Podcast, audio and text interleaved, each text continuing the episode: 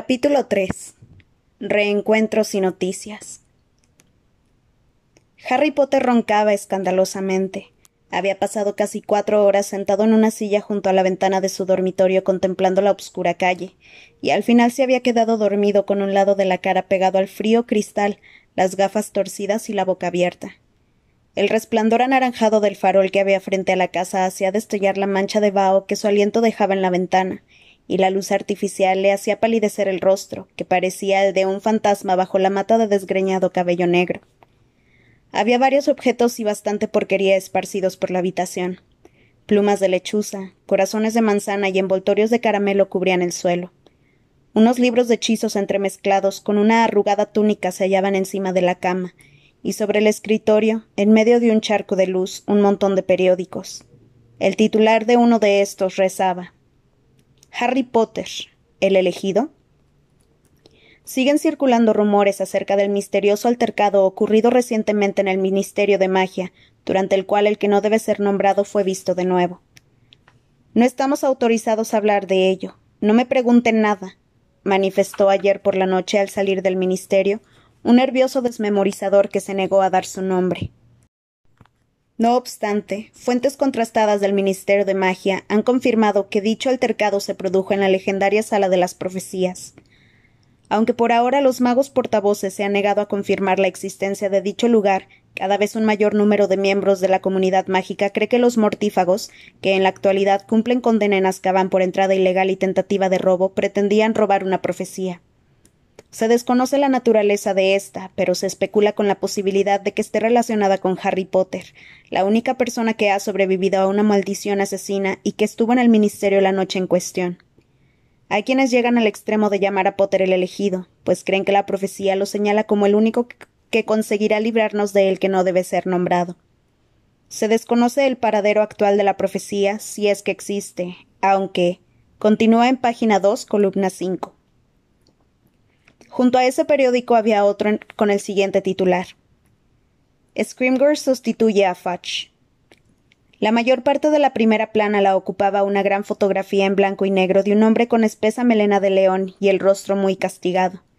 La fotografía se movía. El hombre saludaba con la mano al techo. Rufus Scrimgeour, antiguo jefe de la oficina de aurores del Departamento de Seguridad Mágica, ha sustituido a Cornelius Fudge en el cargo de ministro de magia.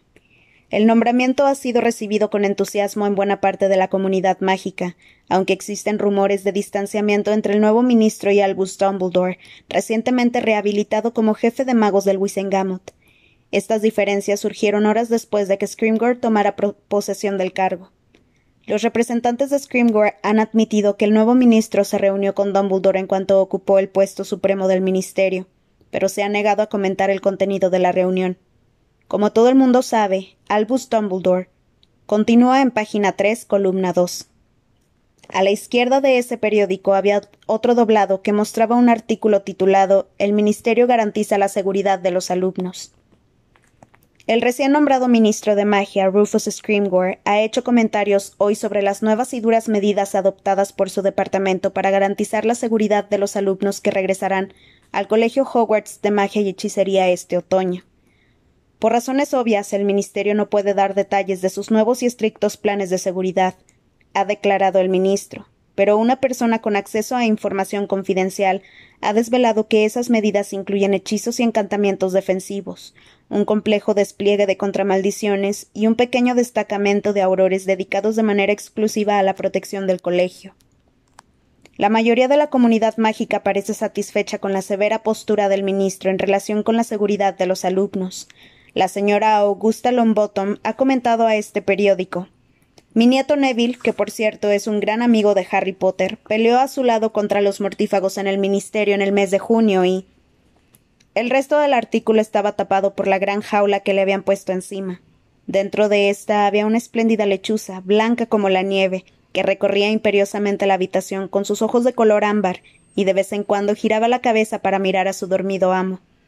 En un par de ocasiones hizo un ruidito seco con el pico impaciente, pero Harry dormía tan profundamente que no la oyó. En el centro de la habitación se hallaba un enorme baúl con la tapa abierta, como expectante.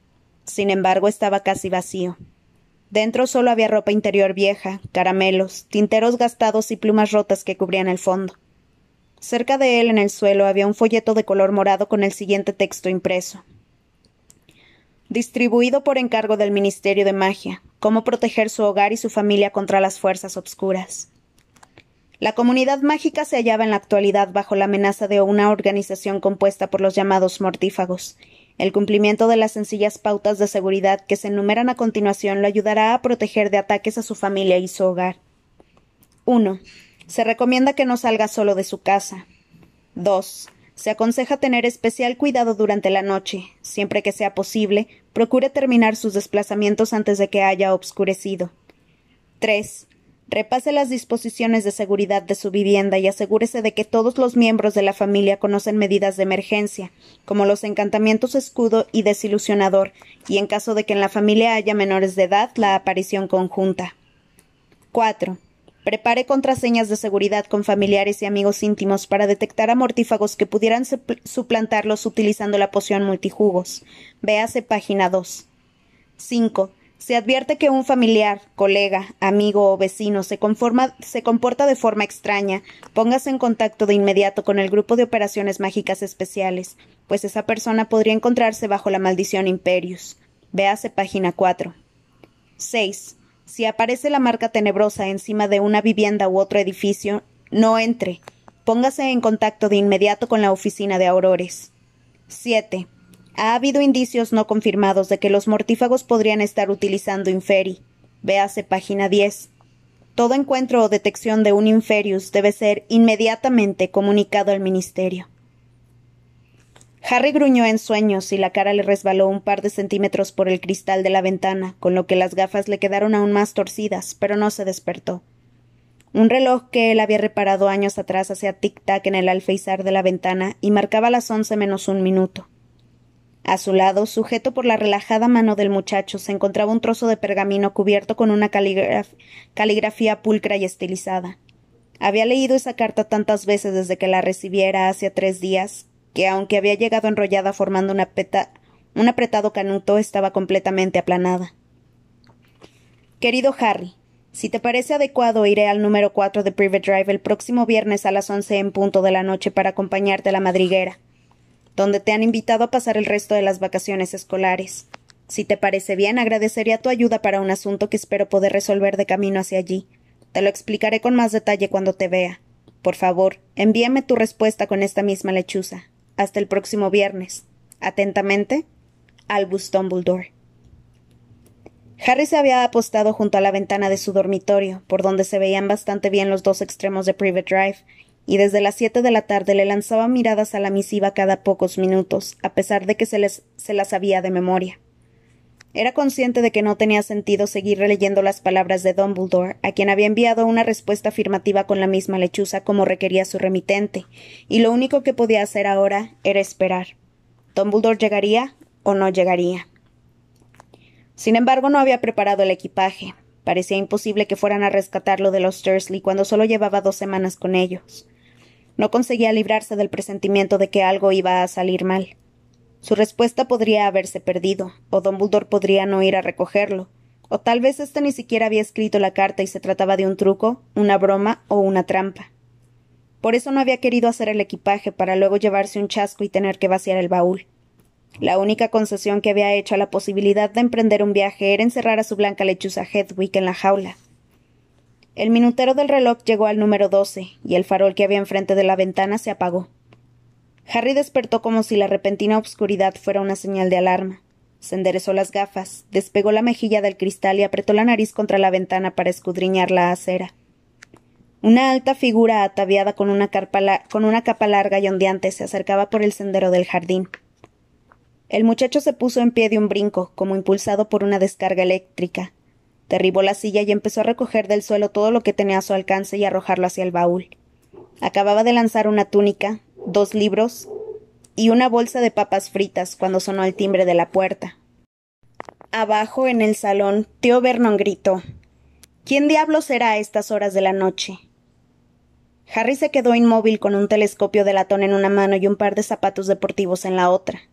Se le había olvidado avisar a los Dursley de que quizá Dumbledore se presentaría. Muy nervioso y por eso mismo aguantándose la risa, saltó y abrió de un tirón la puerta de su dormitorio. Entonces oyó una voz grave que decía Buenas noches, usted debe de ser el señor Dursley. Supongo que Harry le habrá dicho que vendría a recogerlo.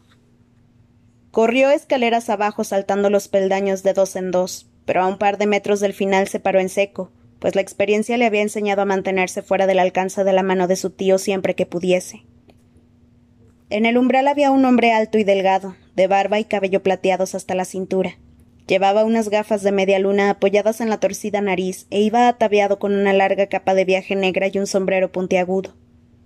Vernon Dursley, vestido con un batín morado y cuyo bigote era casi tan poblado como el de Dumbledore, aunque todavía negro, miraba de hito en hito a su visitante, como si no diera crédito a sus diminutos ojos. A juzgar por su expresión de asombro e incredulidad diría que Harry no le advirtió de mi llegada, rectificó Dumbledore con simpatía. Aun así, supongamos que usted me ha invitado amablemente a entrar en su casa. No es aconsejable entretenerse en los umbrales en estos tiempos difíciles. Entró con elegancia y cerró la puerta detrás de sí. Ha pasado mucho tiempo desde mi anterior visita, comentó escrutando a tío Vernon desde su ganchuda nariz.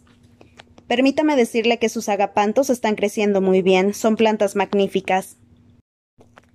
Vernon Dursley permanecía mudo. Harry sabía que su tío recobraría el habla y muy pronto la palpitante vena de su sien estaba alcanzando el punto de peligro. Pero al parecer, algo en relación con Dumbledore lo había dejado temporalmente sin respiración.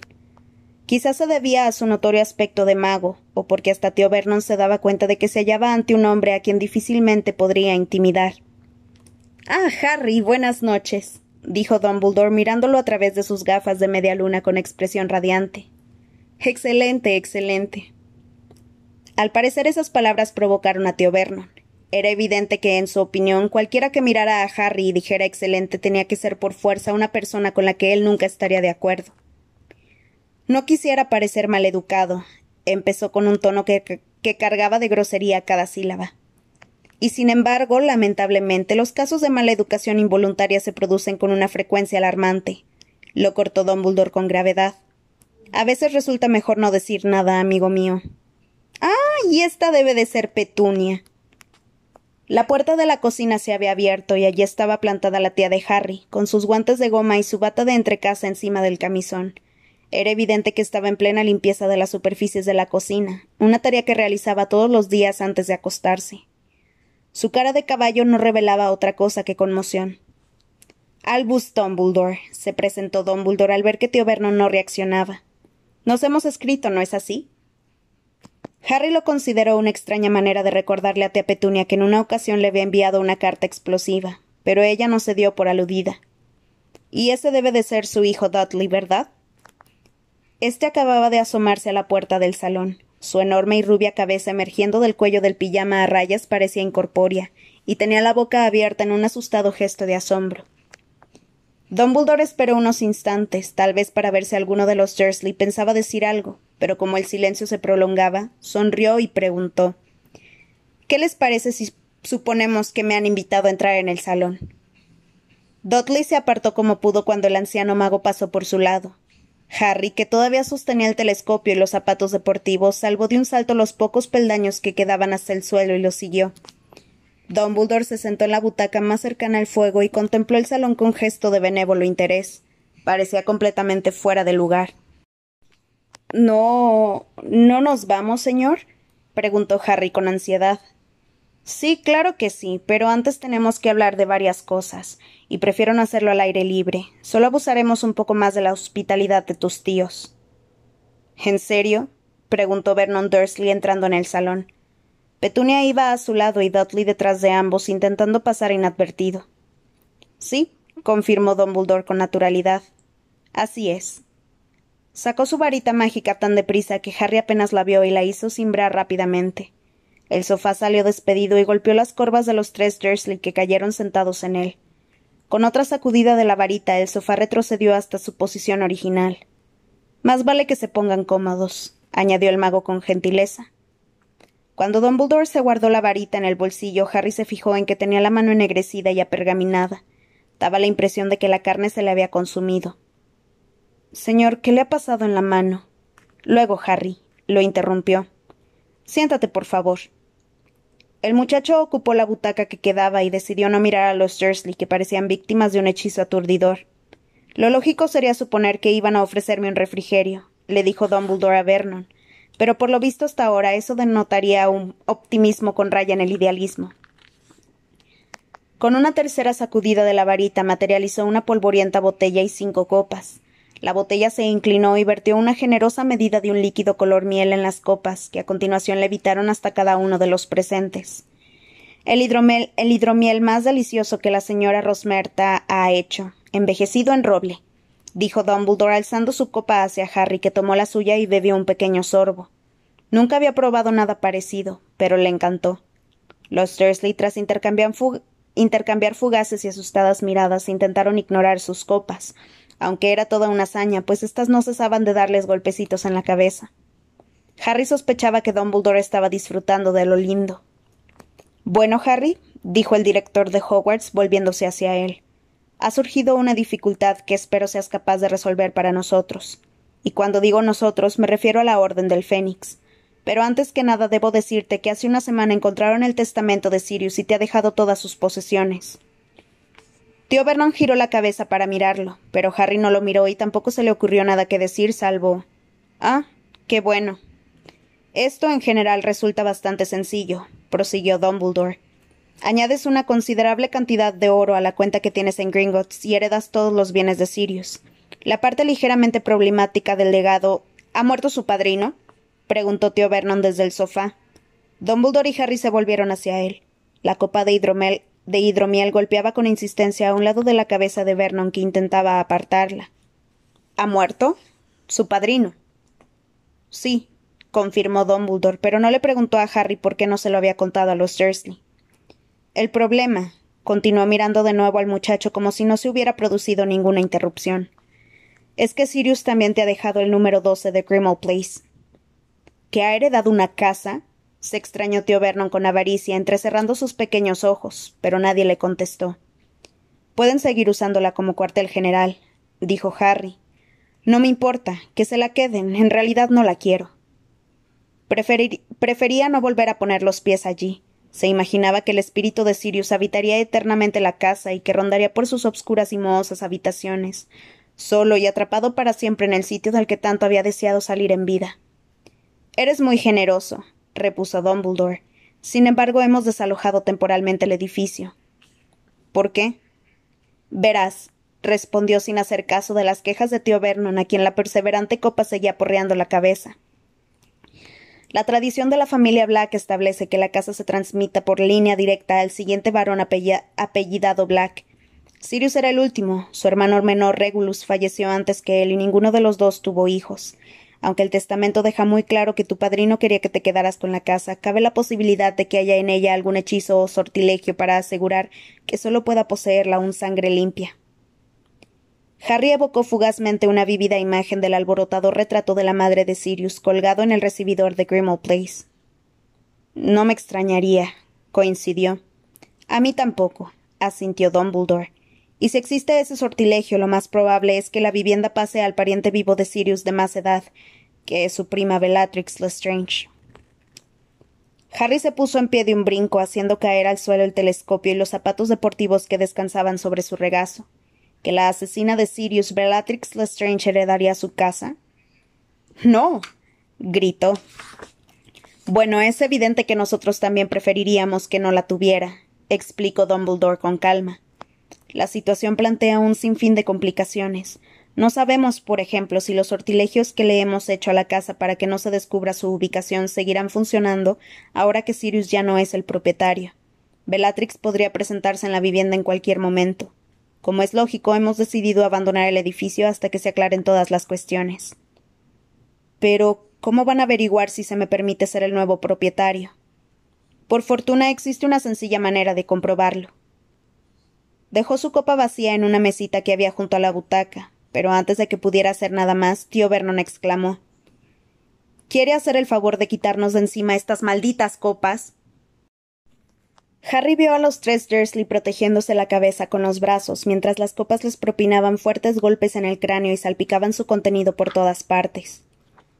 Ay, lo siento mucho, se disculpó Dumbledore y volvió a levantar su varita.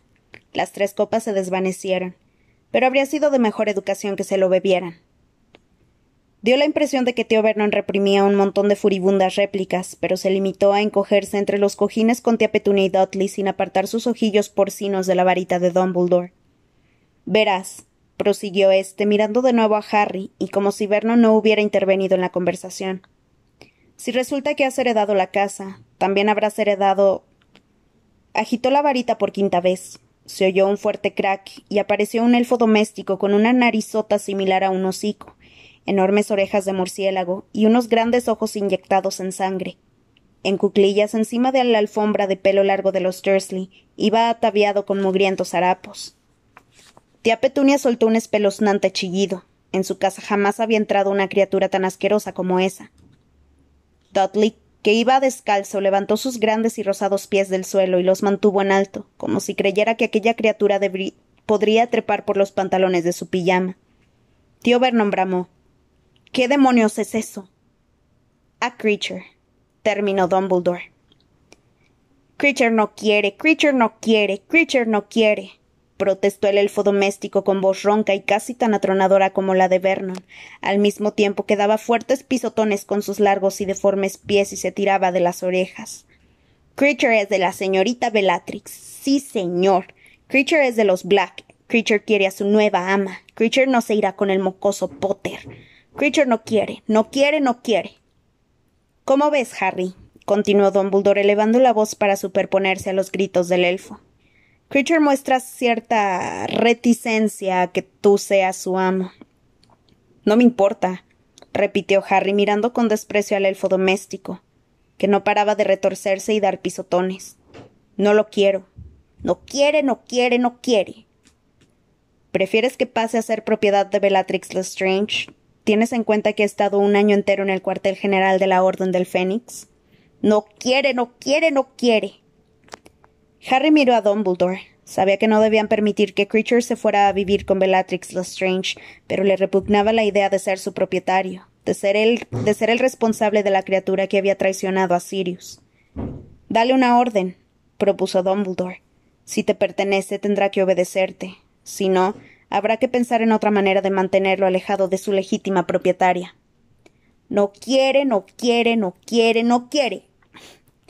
Creature gritaba a pleno pulmón, y a Harry solo se le ocurrió decir Cállate, Creature. Por un momento pareció que éste iba a asfixiarse. Se agarró el cuello mientras seguía moviendo la boca con furia. Los ojos se le salían de las órbitas. Después de tragar varias veces saliva con grandes aspavientos, se tiró boca abajo sobre la alfombra.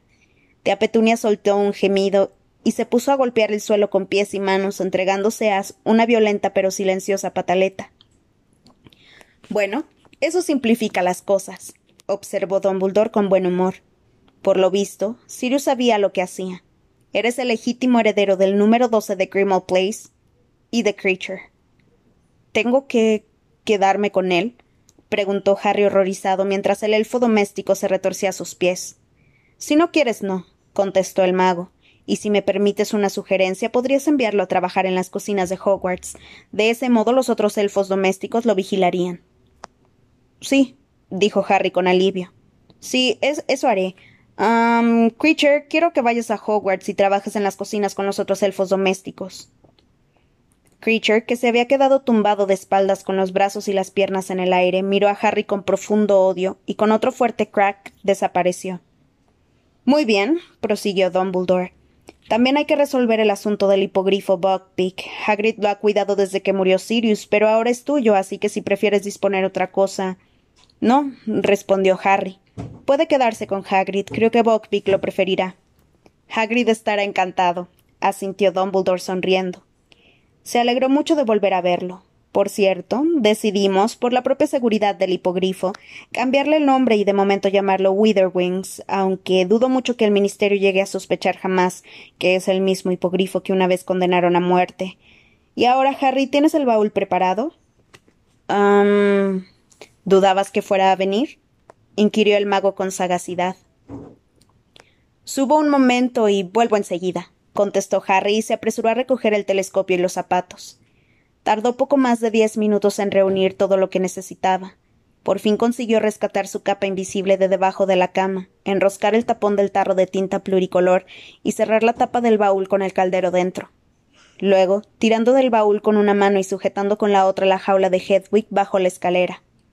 Se llevó un chasco al ver que Dumbledore no lo esperaba en el recibidor, lo cual significaba que tenía que volver al salón. Nadie decía nada. El anciano profesor tarareaba con la boca cerrada. Al parecer se sentía a gusto y relajado, pero la atmósfera podría habría podido cortarse con un cuchillo. Harry no se atrevió a mirar a los Dursley cuando anunció Ya estoy listo, profesor. Estupendo, repuso éste. Solo una cosa más, añadió y se volvió hacia los Dursley. Como sin duda sabrán, Harry alcanzará la mayoría de edad dentro de un año. No. saltó tía Petunia, que hablaba por primera vez desde la llegada de Dumbledore. ¿Cómo dice? preguntó Dumbledore con educación. Se equivoca. Harry tiene un mes menos que Dudley y Dudders no cumple los dieciocho hasta dentro de dos años. Ah, dijo Dumbledore en tono afable. Pero en el mundo mágico alcanzamos la mayoría de edad a los diecisiete. Tío Vernon murmuró. Qué ridiculez. Pero Dumbledore no le hizo caso. Bien, como ya saben, el mago llamado Lord Voldemort ha regresado a este país. La comunidad mágica se encuentra en una situación de guerra abierta y Harry a quien Voldemort ya ha intentado matar en diversas ocasiones, corre mayor peligro ahora que el día en que lo dejé frente a la puerta de esta casa hace quince años, con una carta que explicaba cómo habían muerto sus padres y expresaba mis deseos de que, de que ustedes lo cuidaran como si fuera su hijo propio. Hizo una pausa, y aunque su voz seguía suave y sosegada y no daba señales de enfado, Harry percibió que el anciano resumaba una especie de frialdad y se fijó en que los Dursley se juntaban un poco más unos a otros. Pero no han hecho lo que les pedí. Nunca han tratado a Harry como a un hijo. Con ustedes, él no ha conocido otra cosa que el abandono, y muchas veces la crueldad. Lo mejor que se puede decir es que al menos se ha librado de los atroces perjuicios que le han ocasionado al, al desafortunado muchacho que está sentado entre ustedes. Petunia y Vernon giraron la cabeza de forma instintiva, como si esperaran ver a una persona que no fuera Dudley apretujado entre ellos. ¿Que nosotros hemos tratado mal a Dodders? ¿Qué está diciendo? empezó tío Vernon furioso. Pero Dumbledore levantó un dedo índice pidiendo silencio, un silencio que se hizo de inmediato, como si hubiera hecho enmudecer a Vernon. Gracias a la magia que realicé hace quince años, Harry goza de una poderosa protección mientras esta casa sea su hogar. Por muy desdichado que se haya sentido aquí, por mucho que le hayan demostrado que estaba de más, por muy mal que lo hayan tratado, al menos lo han tenido con ustedes, aunque a regañadientes. Esa magia dejará de funcionar tan pronto Harry cumpla diecisiete años. Dicho de otro modo, en cuanto, se, en cuanto se convierta en adulto. Así pues, solo les pido esto que le permitan regresar una vez más a esta casa antes de su, de su decimoséptimo cumpleaños, en lo que seguirá beneficiándose de protección hasta ese momento. Ninguno de los Dursley abrió la boca. Dudley tenía el entrecejo ligeramente fruncido, como si intentase recordar cuándo habían maltratado a su primo. Tío Vernon parecía atragantado con algo, y tía Petunia presentaba un extraño rubor.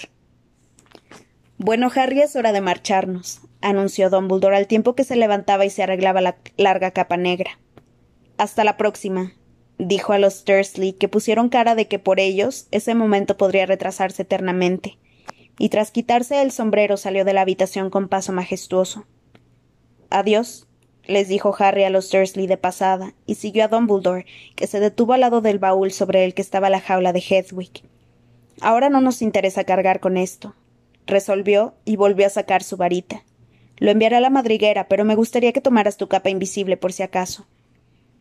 El muchacho extrajo la capa con cierta dificultad, procurando que Dumbledore no viera el desorden que había dentro. Cuando se la hubo metido en el bolsillo interior de la cazadora, el mago sacudió la varita y el baúl, la jaula y Hedwig se esfumaron. Volvió a agitarla y la puerta de la calle se abrió. La noche era fría y neblinosa. Y ahora, Harry, adentrémonos en la oscuridad y vayamos en busca de la aventura, esa caprichosa seductora.